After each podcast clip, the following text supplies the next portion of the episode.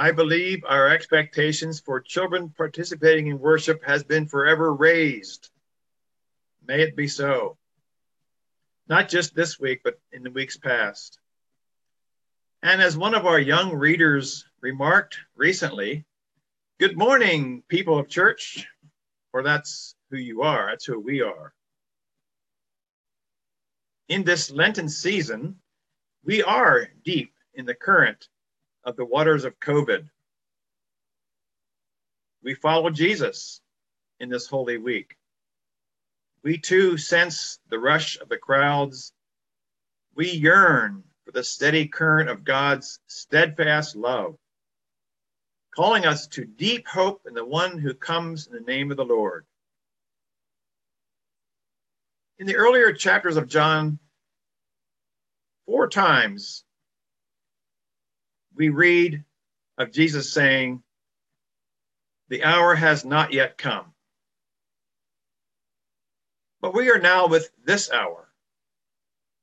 And in John 12, 12 to 16, there is more than one current of hope presented. So, have you ever lived through an event only to realize later its significance? I'm sure we have March 13, 2020, or thereabouts, was one such moment that most of us can recall. In a telephone conference with Alan Epp Weaver, Stephanie Horst, Lisa Palmer, and Pastor Miriam Cruz, we considered alternate worship plans for Sunday, March 15, because we had become aware of a new virus that emerged in the East Coast and Montgomery County near Philadelphia. Without fully understanding coronavirus, we felt some precautions. I recall our follow up meeting Saturday morning, March 14, when we decided to make the call for an alternate digital worship service. And when I shared that I had just come from Costco, I was told in no uncertain time, terms, Don, don't go to Costco. Twice I heard it. Don, don't go to Costco. So you see, I was not yet up to full understanding of what was going on. And when Todd Friesen returned on Thursday from a, an isolated retreat in Colorado, he asked the same thing I would have asked. Do you think we can hold worship together on Easter? And Miriam Cruz and I, our silence and our simultaneous no was a new revelation for all of us. That's one way I experienced COVID shutdown. I saw and heard about coronavirus, but better understood the complexity only as more time passed, and I still do. 2,000 years ago, we find the disciples in a similar place. Remember, Jesus has said his hour has not yet come. So after Lazarus is raised from the dead in chapter 11 and Mary anoints Jesus with expensive perfume for burial purposes, Jesus enters Jerusalem. And if there were any lingering doubts in the crowd regarding Jesus, the expectant crowds now see what they understand as proof of Jesus' identity purpose, and mission. He has come to free them from the oppressive Romans. There are the hopeful shouts of Hosanna, save us. Your king is coming, and blessed is he who comes in the name of the Lord. Furthermore, palms were waved as Jesus came by, perhaps reminding these folks the stories from their ancestors 164 years earlier at the royal procession to rededicate the temple, or even more recently in 141 BC, the celebration of the Jewish violent overthrow of Rome. And there were palms on Jewish coins as well. The oppressive Roman rule, however, returned. So Jesus arrives on a donkey perhaps reminding them as, of King Solomon who rode in on a mule at his coronation. All to say, the disciples see and hear what the crowd did, and perhaps they share the same kind of hope as the crowd.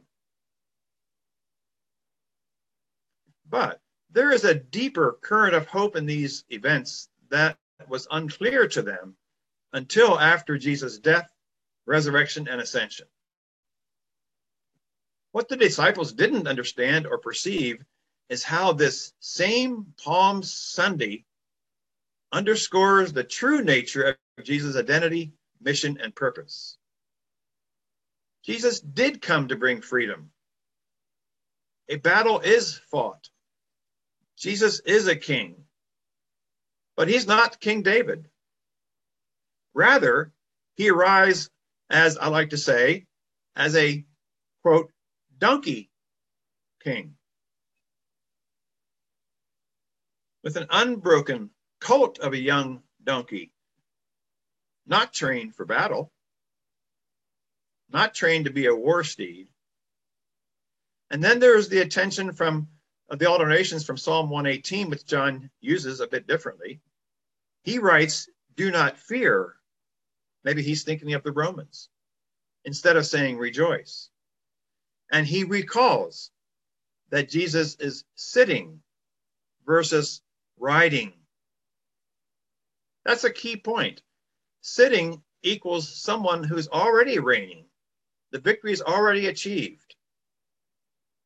And all of these point to Jesus' true identity, purpose, and mission, which the disciples only understand with some reflection much later.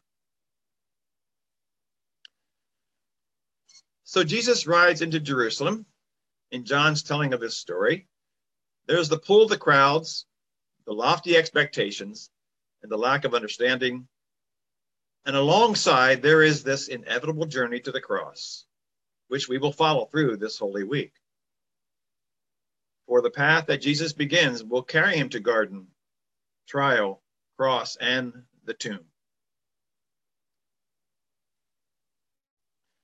Unlike us, the 12 didn't know where this Palm Sunday processional is heading.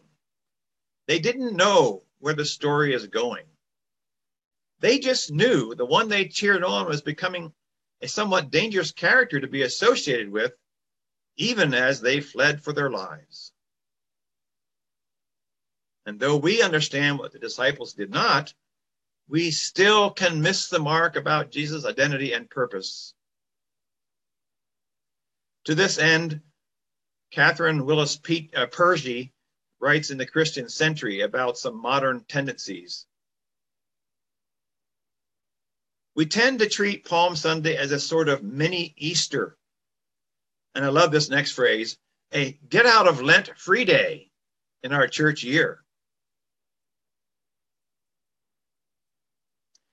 We easily identify with the praise choir, she writes. We easily imagine ourselves in the cheering crowd, but prefer, at least I do, to excuse ourselves from the Good Friday company. So for us, each Palm Sunday is our time to once again recognize these two currents in Jesus' triumphal entry. And when I'm honest with myself, I realize I have the capacity and to swim in both of them, to offer praise and to participate in violence or racism or anything that degrades people. Significantly, in verse 23 of John 12, Jesus finally says, The hour has come. Jesus meant his death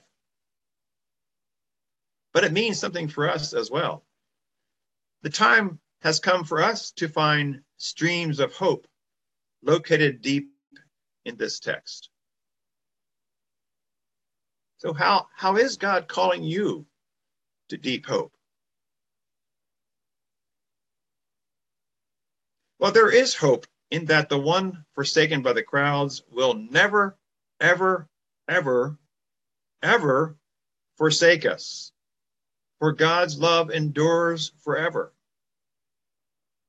and calls us to remain connected to our lifeline we call Jesus. There is also hope in diving deep in a text to find the clues to Jesus' identity. We can't always stay on the surface. We just can't to understand our experiences. We too hope for deeper understanding what we at first do not understand about Jesus, about each other, about our loved ones, about the current events of injustice and bigotry.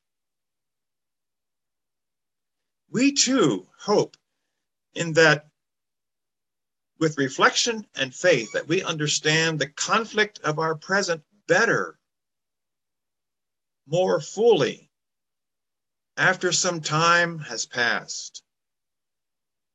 We hope through reflection and faith that our conflicts will be understood better after time has passed. So hope is not simply limited to our present understanding. I am so relieved about that. And Palm Sunday is not just another parade. Rather, it's a moment for communal reflection on Jesus' identity.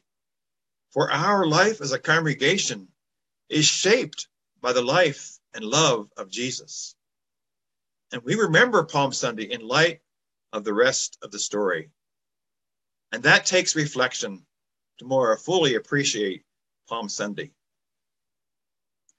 For it's these deep streams of hope in which, in which I wish to ride along. And may it be so for all of us. Amen. God bless you.